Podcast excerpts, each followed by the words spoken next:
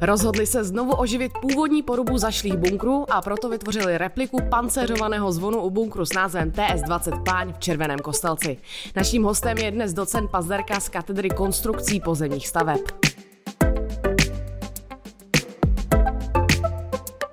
Já bych se vás na úvod nejdřív chtěla zeptat, co to vůbec ten zvon je. Protože tak. když se řekne zvon, tak si každý představí asi úplně něco jiného, jo? Zvony, které bíjí, které cinkají. Jasně, takže samozřejmě nejedná se o ten zvon v kostelní věži, ale jedná se o speciální pancéřový prvek, který byl typický pro objekty těžkého opevnění u nás. E, není to teda československý vynález, bylo to poprvé použito na Maginotové linie ve Francii v roce 1929 a je to vlastně pancířový prvek, který slouží primárně k pozorování okolí toho objektu, ale e, řada typů těch zvonů umožňuje i vedení palby pomocí ať už lehkých nebo těžkých kulometů, které jsou situovány hmm. v interiéru tady toho prvku. Takže se dá říct, že to pouze má tu podobu toho zvonu. Ano, má to pouze tvarovou podobu zvonu, nicméně ta, ten funkční princip je samozřejmě úplně jiný. Uh-huh. Zeptám se, jak jste se vůbec dostal k vytvoření repliky zvonu a kdo vše se zapojil? Eh, ta replika toho zvonu vlastně je součástí nějakého komplexního sanačního opatření, které jsme vyvinuli nebo vyvíjíme v současnosti pro tyto objekty a eh, to vše vlastně provádíme za podpory výzkumného grantu z Ministerstva kultury. A v podstatě takovou tou asi nejviditelnějším výsledkem, který v současnosti máme, je právě ta replika toho panceřového zvonu, e, kterou v rámci toho projektu jsme vyvinuli se vším všudy a e, podařilo se nám ji tedy loni úspěšně osadit na ten objekt TS20, o kterém jste hovořila. Mm-hmm. A kdo všechno se tam mohl zapojit? Eh, samozřejmě jádrem toho týmu jsou akademičtí pracovníci fakulty, dále jsou tam studenti doktorského studia, ale pak tam máme i řadu studentů magisterského i bakalářského studia, která, kteří nám také významně pomáhají eh, a zrovna konkrétně při výrobě té repliky toho pancéřového zvonu opravdu v té laboratoři, v tom vlastním výrobním procesu se zapojili velmi významně, bez nich bychom to v podstatě nedali dohromady. Takže každý si tam něco najde. Ano, přesně tak. Přesně tak. Jsme velký tým docela, asi pracovalo nás na tom asi 11 nebo 12 lidí. Tak to je docela široký tým. Zeptám se, vaším úkolem byla jenom ta replika? Ne, nebyla, jak jsem říkal vlastně v úvodu, nám jde o nějaké komplexní sanační opatření, pro vlastně rekonstrukci těchto těch eh, velice specifických historických objektů, které nám tu z těch 30. let zůstaly. Eh, to znamená, eh, my víme, o jaké poruchy se tam jedná, nebo v mhm. rámci nějakých stavně technických průzkumů, které jsme dělali v úvodu toho našeho výzkumného grantu, jsme docela přesně jakoby identifikovali ty problémy, které na těchto těch objektech jsou. No a snažíme se v podstatě vyvíjet postupně různé metody sanace, kterými je možné ty objekty v podstatě, v podstatě uvádět do nějakého stavu, který nebude, řekněme, dalších 50 let vyžadovat yes. další zásah. To je náš cíl. A jedním z těch prvků je právě i ten problém repliky těch pancířových zvonů, který je vlastně pro ty objekty docela typický, mm-hmm. protože v podstatě eh, většina těch objektů, které ty pancéřové prvky měly osazené, tak eh, byly velice eh, poškozeny během okupace, během protektorátu, kdy vlastně okupační moc tyhle ty pancéřové prvky, nejen ty zvony, ale třeba i střílny a další, v podstatě odstřelovala z těch objektů, vytrhávala je a v podstatě používala pro válečný průmysl. Když si povídáme o té replice, tady konkrétně, měli jste tam požadavky, podle kterých jste se museli řídit? Ano, ten návoj nebo ten vývoj toho technického řešení vlastně vycházel ze čtyř základních požadavků. Tím prvním požadavkem samozřejmě byl autentický vzhled té konstrukce, tak aby to maximálně podstatě jakoby eh, emitovalo ten původní vzhled z toho roku 1937-38. Dalším požadavkem byla samozřejmě cena za tu repliku, protože eh, ty, eh, tyhle ty objekty, které vlastně obsahují ty pancéřové prvky eh, jsou dneska nejčastěji v majetku klubů vojenské historie nebo mm. i dalších nadšenců, část jich je samozřejmě i v soukromém vlastnictví.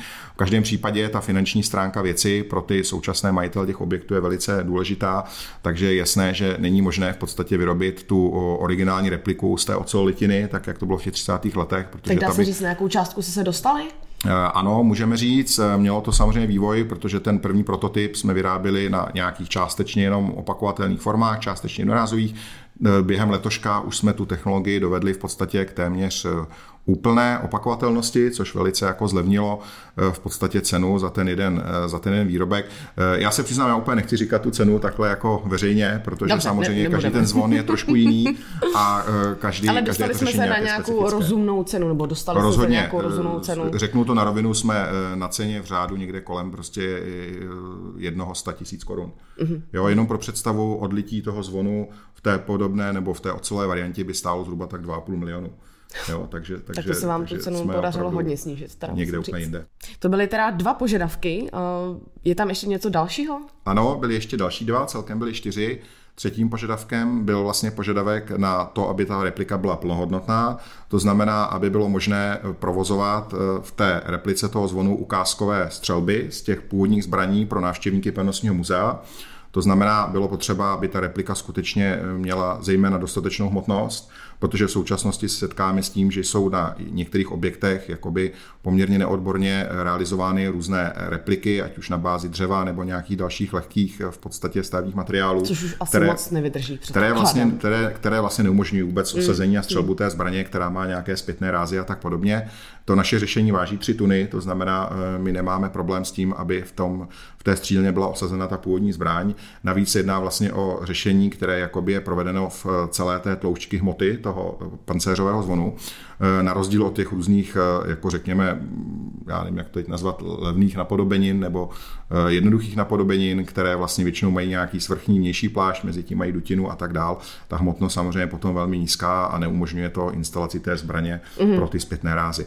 No a potom bylo ještě samozřejmě eh, čtvrté hledisko a to bylo ta trvanlivost. Jo? To znamená, naše eh, představa byla taková, abychom nabídli řešení, na které prostě dalších 50 let nebude potřeba šahnout. Mhm. Jo? To podařilo znamená, se. podařilo se určitě, zvlášť porovnání s těmi lehkými napodobeninami, které vlastně vykazují postupem času deformace, zatékání hmm. a to už v horizontu třeba tří nebo čtyř let, jak jsme viděli na některých těch objektech. Jasně, a pak by to stálo ve finále ještě víc peněz, než než teď. A hlavně jakoby eh, celým cílem toho našeho projektu je vlastně poskytnout nějaký profesionální background pro majitele mm-hmm. těch objektů, vyvinout profesionální řešení. Mm-hmm. A já osobně považuji za profesionální udržitelné řešení takové, které opravdu 50 let prostě vydrží. Řešení, které za pět let musíte kompletně opravovat, já nepovažuji za profesionální. Není profesionální, to máte pravdu. Eh, zeptám se zase na tu repliku zvonu, jak se to vůbec vytvářeli pro takového lajka, který si to nedokáže představit, tak nějak podrobně, kdybyste nám to mohl, eh, mohl vysvětlit, jak to vzniká. Eh, samozřejmě je to betonový prefabrikát, to znamená, jako každý prefabrikát je to vyráběno na formách. Eh, ta forma tady v tomhle případě byla poměrně komplikovaná, protože se vlastně jednalo o prefabrikát, který eh, de facto v takovýchhle, řekněme, jak, jak, ať už tvarových proporcích, nebo i jakoby celkovým uspořádání toho prefabrikátu jako úplně není často k vidění, takže jsme museli trošičku improvizovat, museli jsme vyvinout nějaký systém forem. Eh, primární byla vnější laminátová forma, do které to bylo vlastně, ve které to bylo betonováno.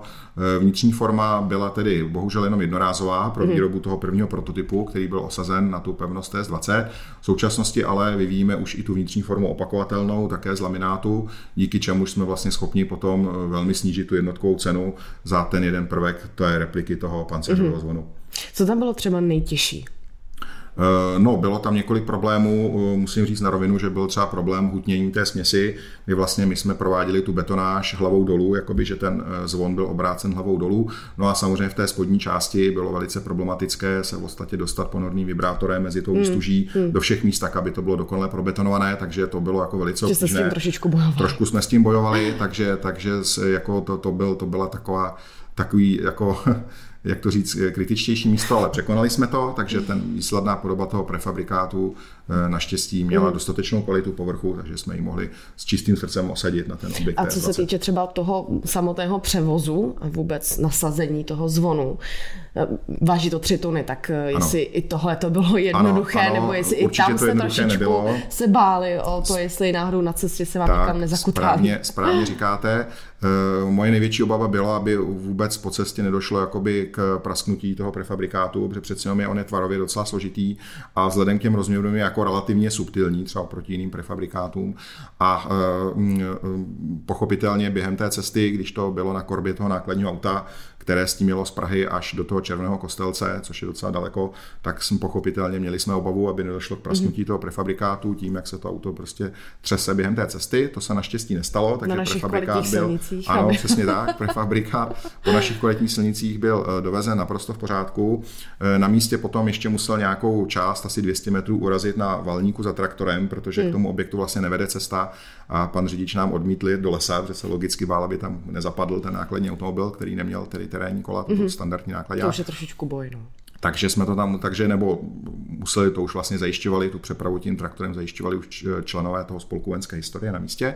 No a následně to samé bylo potřeba sehnat odvážného jeřábníka, který jeřábem zajel po jehličí až do toho lesa těsně k tomu bunkru a osadil, a, a osadil, osadil tam ten prefabrikát, což se, což se nakonec teda také povedlo, mm-hmm. takže to všechno dobře dopadlo, prefabrikát je na místě, v celku v pořádku, všichni jsme byli spokojeni, měli no, jsme z toho radost. Když si vezmeme ty objekty celkově, jsou přece jenom už, jsou to historické objekty, ke kterým se musí nějak eh, chovat, nějak eh, speciálně zacházet. Uh, brali jste toto v potaz v podstatě? Samozřejmě, ta historická autenticita byla pro nás důležitá. Eh, proto také jsme se snažili vytvořit prefabrikát, který by svým povrchem jako opravdu velmi připomínal tu původní ocel-litinové řešení a byli jsme v tomhle tak jako důslední, až nakonec nám paradoxně podařilo to, že ten povrch toho našeho prefabrikátu byl ještě hladší dokonce, než byla ta původní ocel-litina. Takže skoro jsme to až přehnali, tuhletu, tuhletu jakoby snahu o tu, o tu historickou věrnost. Každopádně ty rozměry toho prvku jsou de facto téměř, můžu říct, na milimetr vlastně shodné s tím originálem, že my jsme si sehnali původní dobovou projektovou dokumentaci z Vojenského historického archivu, takže podle ní jsme vlastně eh, vyráběli přesně ty formy, takže díky tomu ty rozměry toho výsledného prefabrikátu jsou vlastně identické s tím původním ocel-litinovým řešením, které tam vlastně bylo. Mm-hmm. Tady bych chtěl jenom ještě uvést, že eh, eh, jenom pro upřesnění, že část těch objektů tedy byla v tom na konci toho září 1938 ve stavu, kdy tam vlastně ty zvony jakoby si ještě nestihlo osadit. A to byl případ mimochodem i toho objektu TS-20, toho pěchotního srubu, na který jsme ten náš prefabrikát osadili. Tam vlastně ty zvony nebyly osazeny, nestihlo se to, mm-hmm. byť už byly v té eh, době Mnichovské dohody jenom doslova pár kilometrů od toho objektu, protože už byly dovezeny na nádraží v Červeném kostelci a stačilo jenom vlastně dopravit na ten bunkr. Tak co tam zamezilo tom té dopravě? Mnichov, Mnichovská Mnichov. dohoda. Mnichovská dohoda tomu zamezila. Kdyby přišel Mnichov asi tak o dva týdny později, tak by se tam stihlo už. Tak zvony jsou už by tam byly místě. osazeny mm, na tomhle mm. konkrétním objektu. To se ale nestihlo, zvony byly odvezeny zpět, rozstaveny, použity pro válečnou výrobu nacistického Německa. Díky tomu se nám ale dochovaly perfektně ty šachty pro ty zvony, protože ty byly neporušené, protože tam nebylo co odstřelovat v tomhle případě konkrétním. Takže tady ta situace byla poněkud jednodušší, protože jsme vlastně mohli, jenom jsme dobetonovali spodní část té šachty a na to jsme osadili ten náš prefabrikát, který tady představuje, řekněme, horní polovinu z přibližně toho původního zvonu. Mm-hmm. Že se zeptám na tu opakovanou formu, která, kterou tady vyvíjíte teďkon. Eh, ta bude vypadat jak jenom pro představu? Eh, to řešení je docela komplikované, bude to vlastně segmentová forma, složená z několika segmentů, aby to bylo rozabiratelné. Eh, bude to realizováno opět z laminátu, který se nám osvědčil u té vnější formy, ale samozřejmě ten výrobní proces je složitý, ten vývoj tvaru té formy taky chvilku trval, takže v současnosti vlastně je ta forma vyráběna. Mm-hmm. U... Kolik tomu dáváte času? Než budeme mít k dispozici tu formu. Než to budete mít. Eh, myslím si, že eh, v listopadu už budeme ready určitě. Mm-hmm. Takže se můžeme těšit na další věci od vás. Určitě v současnosti eh, dokonce už jsme, nebo byl projeven zájem z dalšího pěchotního srubu, kousek od Trutnova, kde jsme se v podstatě domluvili předběžně na tom, že příští rok by tam byl další ten zvon by byl usazen u nich na jejich objektu. Takže se můžeme těšit na další překvapení. No určitě, já doufám, že jenom samé pozitivní překvapení. Taky se budu těšit, tak já vám moc krát děkuju. Není za co, mějte se, nashledanou. Nashledanou. Tak já doufám, že vás tohleto téma zaujalo stejně jako mě a budeme se těšit zase u dalšího podcastu.